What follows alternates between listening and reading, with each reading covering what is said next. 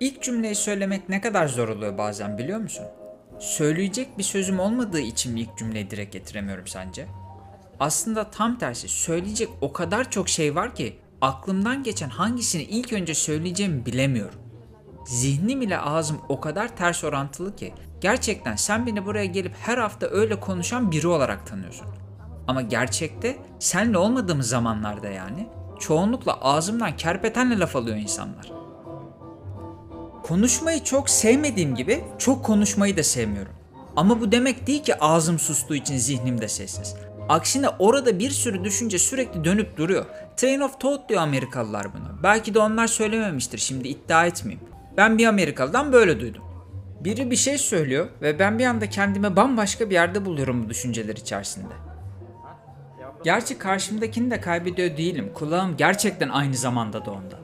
Yine böyle bir olay sonucu bu hafta sana bir şeyler söylemeye geldim karşına yeniden. Rüzgar enerjisiyle ilgili bir şey okuyordum. Orada bir yorum gördüm ağaçlarla alakalı. Oradan aklıma küçükken evimizin yakınında bir parkta bulunan dev kavak ağacı geldi. Sonbaharın başında orada olmaya bayılıyordum. Çünkü rüzgar sesiyle birlikte yaprakların sesi çok huzur verici geliyordu bana. Sonra aklıma bambaşka bir şey geldi. Bir arkadaşım da rüzgar sesinden ne kadar korktuğunu anlatmıştı bir seferinde. Onun da bir çocukluk travması varmış. Rüzgar sesini duymaya tahammül bile edemiyormuş. O yüzden de rüzgar sesini duymaktan kaçınıyormuş. Hala mı diye sordum. Bana yine uzaylıymışım gibi baktı. 36 yaşına girdi. İnsan rüzgar sesinden, kediden, karanlıktan, yüzmekten, uçaktan, yüksekten korkar mı diye düşündüm. Çocukluğumda beni de korkutan şeyler vardı. Karanlıkta uyumak istemezdim örneğin. Sonra bir akşam karanlıkta evin içinde herkes uyurken yürüdüm öyle kimseye duyurmadan. Sessizce. Başta kalbim deli gibi çarpıyordu. Her an karanlıktan bir şeytan çıkıp bana saldıracakmış gibi hissediyordum. Korku filmlerinin etkisi tabi bunlar hep. Yataktan ilk adımı atamadım bir süre. İnsan gerçekten inanılmaz bir canlı ya. Gerçekten bak. Yataktan ilk kalktığım zaman bir elimle yatağı tutuyordum ama sanki hemen yüzümün dibinde bir şey beni izliyor ve bana gülüyor gibi geliyordu. Elimi bir türlü yataktan çekemedim birkaç saniye. Sonra dedim ki korkacak bir şey yok evimdeyim. Elimi bıraktım ve yürümeye başladım. Her yer kapkaranlık ama adımlarım da ezbere gidiyordu salona doğru. Sonra neden kapkaranlık olduğunu anladım. Bak çocuk aklı işte. Daha ilkokuldayım bunlar olurken. Gözlerimi sımsıkı kapamışım. Ondan kapkaranlık. Bir süre açamadım gözlerimi de. Sonra dedim ki yürüdüm buraya kadar bundan sonra gözlerimi de açabilirim. Açtım ve belli belirsiz bir silüet birden bana doğru hızla süzüldü. Dememi beklemiyorsun sanırım. Tabii ki böyle bir şey olmadı. Odamın kapısına kadar gelmişim. Babam işteydi o gece. Kardeşim de uyuyordu yatağında mışıl mışıl. Yavaşça salona doğru yürüdüm koridorda. Sonra salonun içinde yürüdüm. Gözlerim karanlığa daha da alıştı. Bunu birkaç gece yaptım. Sonra ne zaman elektrikler kesilse benim için normal bir akşamdan farklı olmamaya başladı. Zerre umurumda olmuyordu karanlık. Hala da öyle. Zerre umurumda değil. Hayatımda da aldığım tüm kararlarda hep o geceyi hatırlattım kendime. Bir elimle tuttuğum yatağı bırakmalıyım. Çünkü beni korkutan her neyse orada bir saklı hazineyi de içeriyor.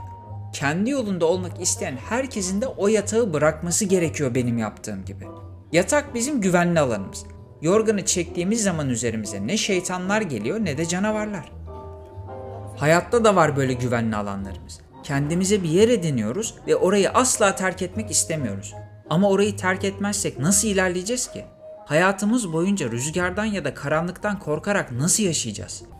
Korkular bizim gitmek istediğimiz yere, varmak istediğimiz hedefe ulaşmamızın önünde bir engel olmamalı asla. O ilk adımı atmaktan asla çekinmemeli kendi yolunda olmaya çalışan insan. Oğuz Atay'ın tutunamayanlarda bir cümlesi var. Güzel resim asamam diye duvarıma hiç resim asamadım diyordu. Buna benzer bir sözü LinkedIn'in kurucusu da söylüyor. Bir ürün çıktığında kusursuza yakınsa o ürün çok geç kalmıştır. Bu iki cümle aslında birbirine ne kadar benzer değil mi? Kusursuz olmaya çalışmak bizi ilk adımı atmaktan alıkoyuyor. Her işimiz kusursuz olsun diye uğraşmamızın temelinde de bir korku var aslında. Başarısız olma korkusu. O yüzden o iş kusursuz olana kadar uğraşıyoruz. Ben de böyleydim çoğu zaman. O adımları atmaktan çekinmememiz gerekiyor. Kendi yoluna çıkmak istediğinde de böyle bu, bir işe başlamak istediğinde de. Çünkü içinde kaldıkça şişiyor için. Reddedilme korkusu da buna benzer. O ilk adımı atamıyor insan çok sevdiği, çok istediği halde. Gidip konuşsana. Yok. Ya reddederse yahu etsin daha iyi. Neresi daha iyi ya? Şu anki durumundan daha iyi işte. Reddederse seni 2-3 gün ağlarsın. Böyle her gün ağlıyorsun. O istediğin işe CV yollarken benden daha iyileri vardır diye düşünüyorsun. Sonra o işi senden daha iyi olmayan biri alınca da kadere sövüyorsun. Niye sövüyorsun ya? Çok istiyorsan sen atsaydın o firmaya o e-postayı. Şans her zaman cesurun yanındadır. Cesurlar da en korkusuz olanlarımız mı? Hayır değil. Cesurlar korkularının üzerine gidebilecek adımı atan kişiler. Bizi toplumdan ayıran yanımız da bu adımları atabilmemiz olmalı işte. Elimizi o yataktan çekmek, karanlığa doğru ilk adımı atmak ve gözlerimizi açıp bakmak. Toplum senin zihnine o karanlıktaki şeytanlar gibi nicelerini sokmuş bir bilsen. Ah bir görebilsen gerçekten. Sen buraya gelip benim karşıma oturduğun an yataktan indin. Ama hala adımlarını atamıyorsan o yataktan elini çekmelisin. Seni korkutan ne varsa o adımı şu an atmalısın. Hayır hafta başı değil. Hayır maaşını alınca değil. Hayır o ulvi mesajı alınca değil. Hayır karşı taraftan bir hamle gelince değil. Şimdi atmalısın. Hem de hemen. Hiç vakit kaybetmeden. Attığın adımla hayatında beklediğin değişiklik gerçekleşirse ne ala. Ya gerçekleşmezse? İşte bu da çok güzel. Yahu nesi güzel en azından bir ihtimali vardı o da kayboldu diye düşünüyorsan hayatın boyunca kaybedersin. Bir ihtimalin peşinde ömrünü tüketme. O ihtimalleri kaldır ortadan. İhtimal dediğin senin yatakta duran elin hala anlamadın mı? Yamuk da olsa, çirkin de olsa o resmi duvarına as, sonra düzelir. Doğru da olsa, yanlış da olsa o e-postayı gönder. Olmadı mı? Dünyada binlerce alternatif var. Başkasına yönelirsin. Hata yaptıkça kendini düzeltirsin. İş başvurun reddedilirse neden diye sorarsın. Bir eksiğini görürsün.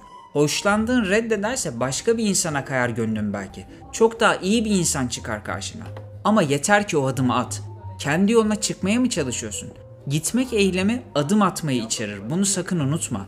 O adımları attıkça, korkularınla yüzleştikçe bu yolda olabilirsin ancak. Bunu da asla unutma.